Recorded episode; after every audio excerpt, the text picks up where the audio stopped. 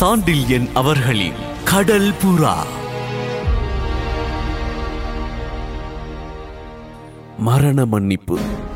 கல்லை விட கடினமான உணர்ச்சி வறண்ட முகத்தோடு பந்தத்திற்கு அப்பால் நின்ற இளைய பல்லவன் இதயத்தில் ஓடிய எண்ணங்களை கங்கதேவனால் முழுவதும் புரிந்து கொள்ள முடியாவிட்டாலும் இளைய பல்லவனுக்கு பின்னால் நின்ற மாலுமிகளின் முக பாவங்களிலிருந்து அவர்கள் மனப்போக்கை புரிந்து கொண்டதால் கலிங்கத்தின் கடற்படை தலைவன் இதயத்தில் பிரமிப்பும் திகிலும் ஒருங்கி கலந்து எழுந்தது. தன் சைகையை மாலுமிகள் சிறிதும் ஆதரிக்கவில்லை என்பதை வெறுப்பு நிலவிய அவர்கள் பார்வையிலிருந்தே புரிந்து கொண்ட கங்கதேவன் எத்தனையோ பெண்களை தான் பிடித்து கெடுத்த சமயங்களில் சிறிதும் சிரத்தை காட்டாத மாலுமிகள் இந்த ஒரு பெண்ணின் விஷயத்தில் எதற்காக வெறுப்பு கொண்டிருக்கின்றார்கள் என்பது புரியாமல் திணறினான். அதுவும் இளைய பல்லவனை பின்பற்றி அந்த இடத்திற்கு அவர்கள் ஏன் வர வேண்டும் என்பது விளங்கவில்லை அவனுக்கு. அது மட்டுமல்ல தன்னிடம் இஷ்டப்பட்டு பலவர்மன் மகளை அனுப்பியவனும் அவளிடமுள்ள வெறுப்பை தன்னிடமே அறிவித்தவனுமான இளைய பல்லவன் எதற்காக இடையே பந்தத்தை வீசி எறிந்து உணர்ச்சியற்ற மரம் போல் நிற்கின்றான் என்பதையும் கங்கதேவனால் அறிந்து கொள்ள முடியவில்லை. இத்தனையும் அவனுக்கு பிரமிப்பாய் இருந்தாலும் அவற்றுக்கு சரியான விடை காண முடியாததாலும் அவன் இதயத்தில் கோபம் மேலிடவே. உதடுகள் துடிக்க கண்கள் உருண்டு சீர கேட்டான். யார் இங்கு வர சொன்னது? என்று. மாலுமிகள் யாரும் பதில் சொல்லவில்லை அந்த கேள்விக்கு. பாலிக்குள்ளன் உதடுகள் மட்டும் ஏதோ பேச முற்பட்டு சற்றென்று நிறுத்திவிட்டது. இளைய பல்லவனின் உணர்ச்சியற்ற குரலே பதில் சொல்ல எழுந்தது. எங்கு வர யார் அனுமதியும் தேவையில்லை எங்களுக்கு என்று. அதை கேட்டதும் மெல்ல அதுவரை காட்டிய பொறுமையை இழக்க முற்பட்ட கங்கதேவன் இந்த தீவுக்கு நான் தலைவன்! என்று துவங்கினான் பதட்டத்தோடு. இந்த தீவை யாரும் சாசனம் செய்யவில்லை உனக்கு! என்று பதில் சொன்ன இளைய பல்லவன் குரல் வறண்டு கிடந்தாலும் அந்த வறட்சியிலே ஒரு பயங்கரம் இருந்தது. மரியாதையை அடியுடன் கைவிட்டு இளைய பல்லவன் பேச முற்பட்டதை கண்ட கங்கதேவன் இந்த தீவை நான் கைப்பற்றி இருக்கின்றேன் என்பதை நீ உணரவில்லையா? என்று வினவினான் கோபம் துள்ளி தெரித்த குரலில். நீ தனிப்பட கைப்பற்றவில்லை. இதோ எனது பின்னால் நிற்கும் மாலுமிகள் தயவால் கைப்பற்றி இருக்கின்றாய் என்றான் இளைய பல்லவன் சர்வசாதாரணமாக. அதனால் என்ன? அவர்களுக்கு பாதகமான எந்த காரியத்தை செய்தாலும் அவர்கள் விரும்ப மாட்டார்கள். அவர்களுக்கு பாதகமான எந்த காரியம் இப்பொழுது நடந்திருக்கின்றது? நீ இப்பொழுது செய்ய முற்பட்ட காரியம். அதனால் அவர்களுக்கு என்ன நஷ்டம்? என் மன கஷ்டம் அவர்கள் நலனுக்கு பெரு நஷ்டம் கங்கதேவன் பொறுமையை அடியோடு இழந்தான் உன் மன கஷ்டத்தால் யாருக்கும் நஷ்டமில்லை. உனக்கு தன் கேடு இப்பொழுது. நீ துவங்கி இருக்கும் தலையீட்டினான் என்று சீறினான் அவன். இளைய பல்லவன் இதழ்கள் கோபத்தால் மடிந்தன. மாலுமிகள் அப்படி நினைக்கவில்லை என்றான் கோபத்தை லேசாக குரலில் காட்டி. ஏன் மாலுமிகளுக்கு உன்னிடம் அத்தனை அக்கறை? என்று கங்கதேவன் இறைந்தான். என்ன லாபம் இருக்கின்றது அவர்களுக்கு? என்று சுட்டி காட்டினான் இளைய பல்லவன். என்ன லாபம்? என்று சீறினான் கங்கதேவன். உன் தலைமையில் அவர்கள் அடையாத லாபத்தை அடையப் போகின்றார்கள். கடாரத்துக்கு அவர்களை அழைத்து செல்ல போகின்றேன். கடாரத்தின் செல்வ பெருக்கை அவர்கள் அறிவார்கள். அங்குள்ள பொற்குவியல் விலை உயர்ந்த மணிக்குவியல்கள் இவற்றை இழக்க மாலுமிகள் விரும்பவில்லை என்று விளக்கினான் இளைய பல்லவன்.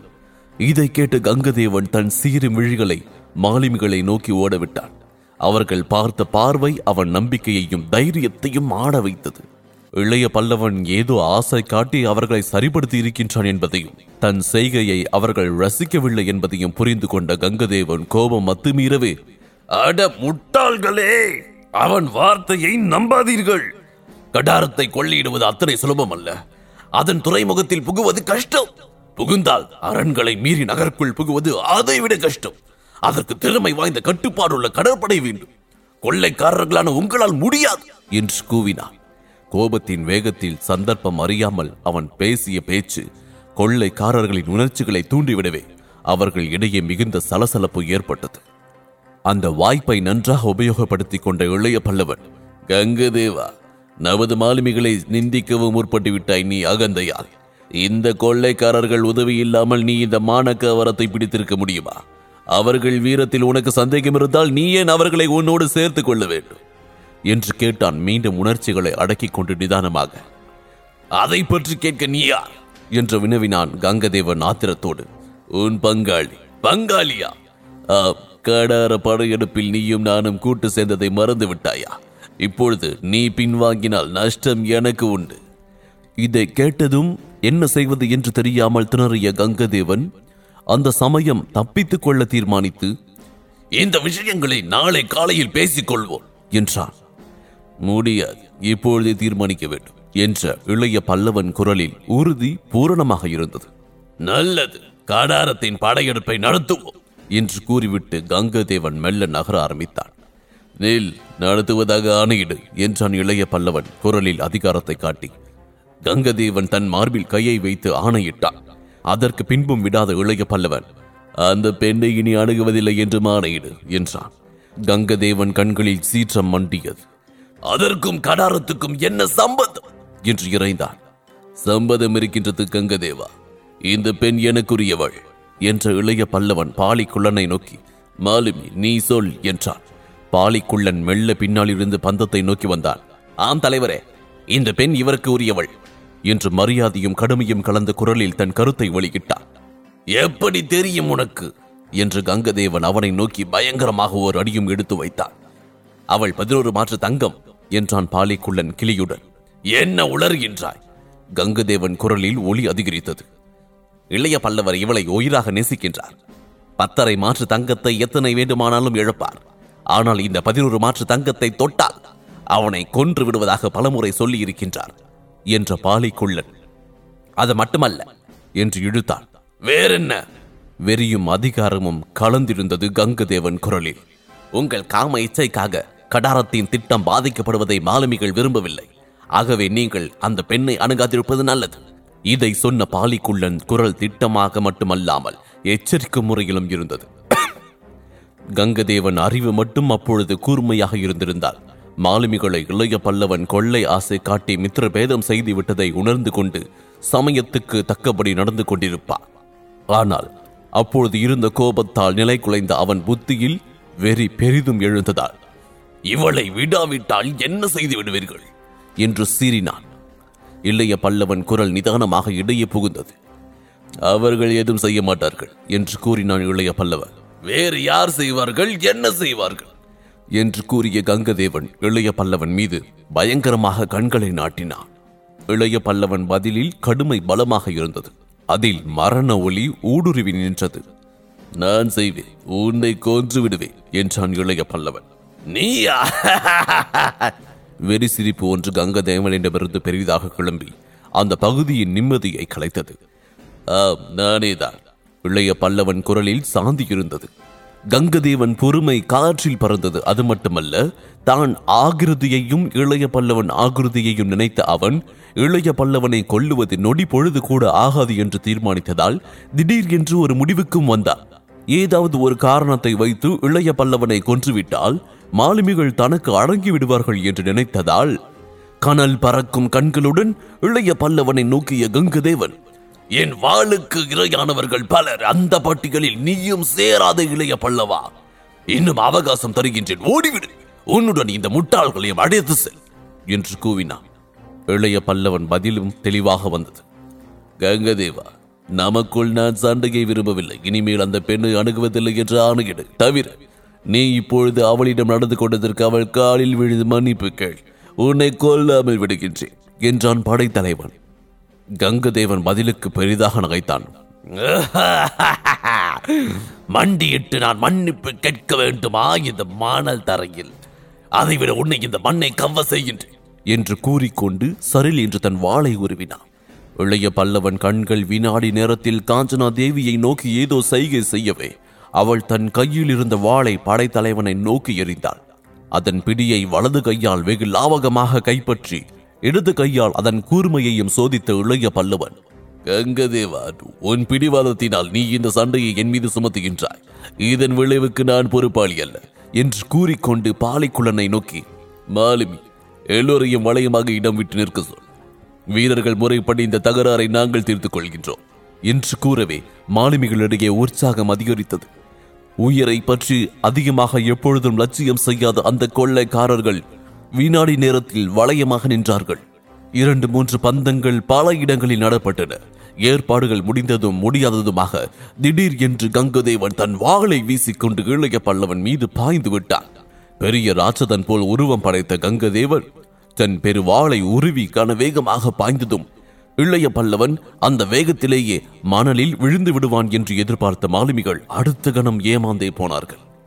அவன் பாய்ந்த வேகத்திலிருந்து தப்ப இளைய பல்லவன் சரேல் என்று ஒருபுறம் நகர்ந்து கொள்ளவே கங்கதேவன் தனது வேகத்தில் பல அடிகள் நீள ஓடி மணலில் விழ இருந்தான் பிறகு தள்ளாடி சமாளித்துக் கொண்டு திரும்பினான். அவன் திண்டாட்டத்தை கண்ட மாலுமிகள் சரேல் என்று நகைத்தார்கள் பெரிதாக. அத்தோடு அந்த சந்தர்ப்பத்தில் கங்கதேவன் முதுகுப்புறத்தில் இளைய பல்லவன் தன் வாளை ஏன் பாய்ச்சவில்லை என்பது புரியாமல் வியப்படைந்தார்கள். எந்த விரோதியிடமும் அதர்ம யுத்தத்தை ஆயுளில் செய்திராத இளைய பல்லவன் கங்கதேவன் நிதானித்துக் கொண்டு திரும்ப அவகாசம் கொடுத்தான். அது மட்டுமல்லாமல் கங்கதேவா நான் உன்னை போல் அவசரப்படவில்லை. எதிரியின் அஜாக்கிரதையை பயன்படுத்திக் கொள்ளும் பழக்கமும் எனக்கு கிடையாது. ஆகவே நன்றாக நிதானப்படுத்திக் கொண்டு வா. நான் காத்திருக்கின்றேன் என்று கூறவும் செய்தான். மாலுமிகள் நகைத்ததாலும் இளைய பல்லவன் சொற்களாலும் கோபத்தாலும் வெட்கத்தாலும் உள்ளம் கொந்தளிக்க நிதானத்தை அடியோடு உதறிவிட்ட கங்கதேவன் மிரண்டு பெரும் காளை போல் வெகு வேகத்தோடு கத்தியுடன் மீண்டும் பாய்ந்தான். இளைய பல்லவன் மீது இம்முறை இளைய பல்லவன் விலகவில்லை. வெகு லாவகத்துடன் கங்கதேவனின் வாளை தன் வாளால் தடுத்தான். கங்கதேவன் சீறி சீறி பாய்ந்தான் மீண்டும் மீண்டும். ஒவ்வொரு முறையும் வேகத்துடன் இறங்கிய கங்கதேவன் வாழ் வெகு அலட்சியமாக இளைய பல்லவன் வாளால் தடுக்கப்பட்டதைக் கண்ட மாலுமிகள் வியப்பின் எல்லையை அடைந்து பெரும் கூச்சலிட்டனர். வாழ்க்கையையே சூதாக மாற்றிக் கொண்டவர்களும் வீரத்தை யாரிடமும் ரசிப்பவர்களும் யார் சாவதையும் ஒரு பொருட்டாக மதிக்காதவர்களுமான அந்த கொள்ளை கூட்டத்தார் திரும்ப திரும்ப இளைய பல்லவன் வாழ்வீச்சை கண்டு ஆனந்த கூச்சலிட்டனர். சிலர் பலே பலே என்றார்கள். பலர் கிரீச் கிரீச் என்று கூச்சலிட்டார்கள். சிலர் கையை தட்டி ஆரவரைத்தார்கள் சிலர் இடுப்பை வளைத்து தொடைகளில் கைகளை ஊன்றி குனிந்து சண்டையை உற்று பார்த்து ஆமோதிக்கும் வகையில் தலைகளை ஆட்டி ம் ம் என்ற சந்தேகங்களை எழுப்பினார்கள். ஏற்கனவே நிதானம் இழந்து போரிட்ட கங்கதேவன் வெறி பிடித்து வெகு வேகத்தோடு வாளை நீட்டி நீட்டி சுழற்றி சுழற்றி பாய்ந்தான் பல கோணங்களில் இருந்து. மணலில் சுற்றி சுற்றி வந்து தாக்கினான் ஒவ்வொரு முறையும் அவன் பெருவாள் மிகுந்த வேகத்தோடு இளைய பல்லவன் தலை மீது இறங்க முற்பட்டும். இளைய பல்லவன் தலையை தீண்டவும் முடியவில்லை. அந்த பெருவாளால் இளைய பல்லவன் வாள் ஏதோ விதவிதமாக சுழன்று அந்த பெரு வாளை வேறு வழிகளில் திருப்பி விட்டு கொண்டிருந்தது. அத்தனைக்கும் இளைய பல்லவன் அதிகமாக இருந்த இடத்தை விட்டு நகரவும் இல்லை உடலை அதிகமாக அலட்டிக் கொள்ளவும் இல்லை. வாளை விளையாட்டுக்கு சுழற்றுபவன் போல் சுழற்றி எதிரியின் தாக்குதலை தடுத்துக் கொண்டிருந்தான்.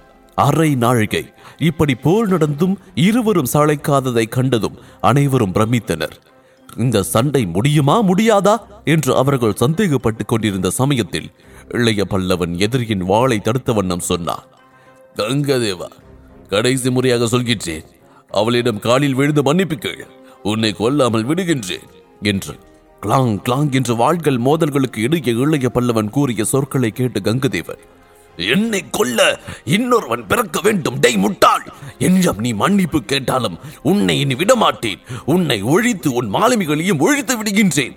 என்று கூறிக்கொண்டு ஒரு கையால் பிடித்திருந்த வாளை இரு கைகளாலும் பிடித்து ஓங்கி இளைய பல்லவன் தலை மீது இறக்கினான். அந்த வாள் மட்டும் அந்த வேகத்தில் வாகன வாரை போல் இருந்த தூண் கைகளின் பலத்துடன் இளைய பல்லவன் தலை மீது இறங்கியிருந்தால் இளைய பல்லவன் கதை கடல் மோகினி தீவிலேயே முடிந்திருக்கும். ஆனால் கங்கதேவன் வலது கையுடன் இடது கையை சேர்க்கையிலேயே அவன் நோக்கத்தை புரிந்து கொண்ட இளைய பல்லவன் சரியல் என்று ஒரு புறம் ஒதுங்கி இறங்கிய வாளின் அடியில் தன் வாளை கொடுத்து ஒரு சுழற்று சுழற்றவே. கங்கதேவன் இரண்டு கைகளும் வேறு மார்க்கத்தில் திரும்பி ஓடின. அந்த ஏமாற்றத்திற்கு பின் தான் சமாளிக்க வேண்டியது சாமானிய எதிரி அல்ல என்பதையும் வெகு சாமர்த்தியமான வாழ் வீரனை தான் சந்தித்து விட்டதையும் உணர்ந்த கங்கதேவன் ஆத்திரத்தை தனித்துக் கொண்டு நிதானத்தோடும் எச்சரிக்கையோடும் போரிட்டான். எச்சரிக்கை காலம் தாழ்ந்து வரவே பலனற்று போயிற்று. பலமுறை வாளை வெறியுடன் வீசியதால் கை சிறிது களைத்திருந்தது. ஆகவே வாள் வீச்சிலும் வேகம் மெல்ல குறைந்தது. கங்கதேவன் வாழ் வேகம் குறைந்து விட்டதை தன் வாளின் மீது அது மோதிய முறையிலேயே புரிந்து கொண்டு விட்ட இளைய பல்லவன் தன் தாக்குதலை தூரிதப்படுத்தினான். இளைய பல்லவன் கங்கதேவன் வாளை திருப்பி திருப்பி தட்டிக்கொண்டு முன்னேறினான். பந்தத்தின் வெளிச்சத்தில் பளிர் பளிர் என்று மின்னல் போல் அதிவேகத்தோடு பாய்ந்த இளைய பல்லவன் வாளிலிருந்து தப்ப கங்கதேவன் பலமுறை மாறி மாறி குதித்தான். அவன் குதிப்பது மாலுமிகளுக்கு வேடிக்கையாய் இருக்கவே அவர்கள் அதற்கு சரியாக தாளம் போட்டார்கள். அந்த எக்காலத்தை கண்டு வெறி கொண்டு சரியல் என்று வாள் கொண்டு இளைய பல்லவன் மீது பாய்ந்தான் கங்கதேவன். அடுத்த வினாடி கங்கதேவன் வாள் ஆகாயத்தில் பறந்தது. இளைய பல்லவன் கைகளில் இருந்த வாள் கங்கதேவன் இதயத்தில் கண் இமைக்கும் நேரத்தில் பாய்ந்து விட்டது. அந்த மணற்பரப்பில் திடீர் என்று பயங்கர மௌனம் நிலவியது. கங்கதேவன் கூப்புற மணலில் விழுந்து கிடந்தான். அவன் தலை காஞ்சனா தேவியின் காலடியில் கிடந்தது. இருமுறை அவன் உடல் சிலிர்த்தது. இருமுறை இருமி ரத்தம் கக்கினான் கங்கதேவன். அவன் உடல் சரில் என்று செயலற்று நின்று விட்டது.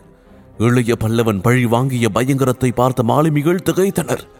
இளைய பல்லவன் கங்கதேவனை திரும்பி திரும்பி போரிட்டதற்கு காரணம் தெள்ளென்று புரிந்தது அவர்களுக்கு. காஞ்சனா தேவியிடம் மரண மன்னிப்பு கேட்கவே அந்த பக்கம் கங்கதேவனை இளைய பல்லவன் தந்திரமாக திருப்பி துரத்தி இடம் பார்த்து அவனை கொன்றிருக்கின்றான் என்பதை அறிந்த இளைய பல்லவன் சூட்சமத்தை உள்ளுற வியந்தாளும் கங்கதேவனின் கோர மரணம் அவர்கள் இதயத்தில் பேரச்சத்தை விளைவித்தது. இளைய பல்லவன் மாலுமிகளை ஒருமுறை திரும்பி நோக்கினான். கங்கதேவன் பெரிய வீரன். அவனை தகுந்த மரியாதைகளோடு புதைத்து விடுங்கள் என்று கூறிவிட்டு வா மஞ்சள் அழுகி என்று மாளிகையை நோக்கி நடந்தான். பெரும் தலைவன் ஒருவனை கொன்றுவிட்டு மிக நிதானமாக அவன் நடந்து செல்வதை கண்ட பாலி குள்ளனும் மற்ற மாலுமிகளும் பிரமிப்படைந்து நின்றனர். படை தலைவன் நெஞ்சுரத்த எண்ணி அந்த பிரமிப்பு நீங்க நீண்ட நேரம் பிடித்தது அவர்களுக்கு. பிரமிப்பு நீங்கிய சமயத்தில் மாலுமிகளை திகைப்பு ஆட்கொண்டது. புஷ்ப ஒட்டியானத்தின் முகப்பில் திடீர் என்று பேராரவாரம் கிளம்பியது. ஏராளமான பந்தங்கள் காட்டுக்குள்ளிருந்து நகர்ந்து வந்தன. அடுத்த வினாடி பாலிக்குள்ளன் கூவினான் நிற்காதீர்கள் மரக்கலங்களை நோக்கி ஓடுங்கள் என்று. மாலுமிகள் நீர்க்கரையை நோக்கி பறந்தார்கள். கங்கதேவன் சடலத்தை திரும்பியும் பார்க்காமல் கங்கதேவன் சடலம் நிற்கதியாக கிடந்தது. அந்த நிற்கதியை கண்டு விண்மீன்கள் கண்ணை சிமிட்டின. கற்பு கரசிகளை தொடுவோரின் கதி நிற்கதிதானா என்று அவை கேட்பது போல் இருந்தது. ஆனால் அவன் கதி மட்டுமல்ல நிற்கதி. தங்கள் கதியும் நிற்கதிதான் என்பதை பாலைக்குள்ளனும் மற்ற மாலுமிகளும் புரிந்து கொண்டார்கள் கடலோரத்தை அண்டியதும். துறைமுகத்தை அடைத்து நின்றிருந்தது கடல் புறா அதன் கண்களிலிருந்து சிவப்பு கற்கள் தீபங்கள் பளபளத்து நெருப்பென்று ஜொலித்தன. மோசம் போய்விட்டோம்! என்று பாலிக்குள்ளன் கூவினான் பெரிதாக. அவன் குரலில் திகில் இணையற்று மண்டி கிடந்தது. இதன் தொடர்ச்சியை நிதி குவியல் உங்களுக்கு. இதில் தொடர்ந்து கேட்கலாம். இந்த பாட்காஸ்டை உங்களுக்காக வழங்கிய நான் டிஜே முருகா. சோஷியல் மீடியாவில் என்னை ஃபைன் செய்ய. Facebook handle Murugan dot radio மற்றும் Instagram handle Murugan dot DJ இந்த பாட்காஸ்ட் உங்களுக்கு பிடித்திருந்தா சவுத் ரேடியோஸ் மொபைல் ஆப்ல ஃபைவ் ஸ்டார் ரேட்டிங் கொடுங்க. உங்களின் பேராதரவிற்கு மனமார்ந்த நன்றிகள். மீண்டும் சந்திப்போம்.